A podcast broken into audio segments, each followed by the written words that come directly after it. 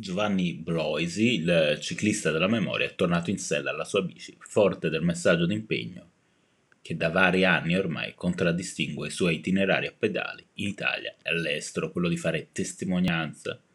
sul mezzo di trasporto che predilige, con cui è in una simbiosi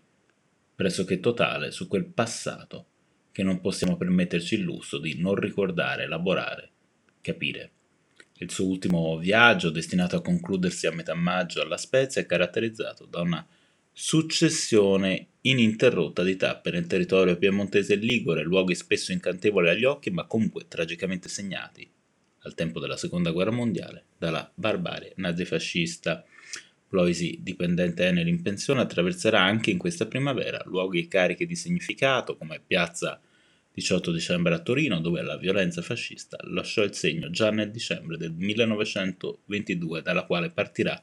mercoledì mattino come il comune torinese di Grugliasco. Lì, il 30 aprile del 1945, i nazisti in ritirata massacrarono 67 persone. E ancora a Borgo San Dalmazzo, in provincia di Cuneo, nel cui campo di concentramento furono rinchiusi vari centinaia di ebrei poi inviati nei lager o Boves, nella medesima provincia, dove nel settembre del 1943 le SS intrapresero il primo massacro di civili sul suolo italiano e poi Liguria il passo del Turchino, anche qui per ricordare un eccidio di partigiani, un percorso scavando nel dolore e nella consapevolezza che si concluderà al porto spezzino per affermare invece un messaggio di vita e di speranza racconta Bloisi, una scelta meditata per fare memoria di ciò che quel porto rappresentò per molti ebrei sopravvissuti alla Shoah all'inizio di un nuovo viaggio con destinazione alle coste del futuro Stato di Israele, racconta. In tanti manifestarono in quei giorni amicizia e solidarietà verso chi si accingeva a partire con l'obiettivo di ricostruire dalla maceria una storia finalmente luminosa dopo tanto buio che valsa alla città il riconoscimento di Porta di Sion, evocato ancora oggi in numerose iniziative e manifestazioni.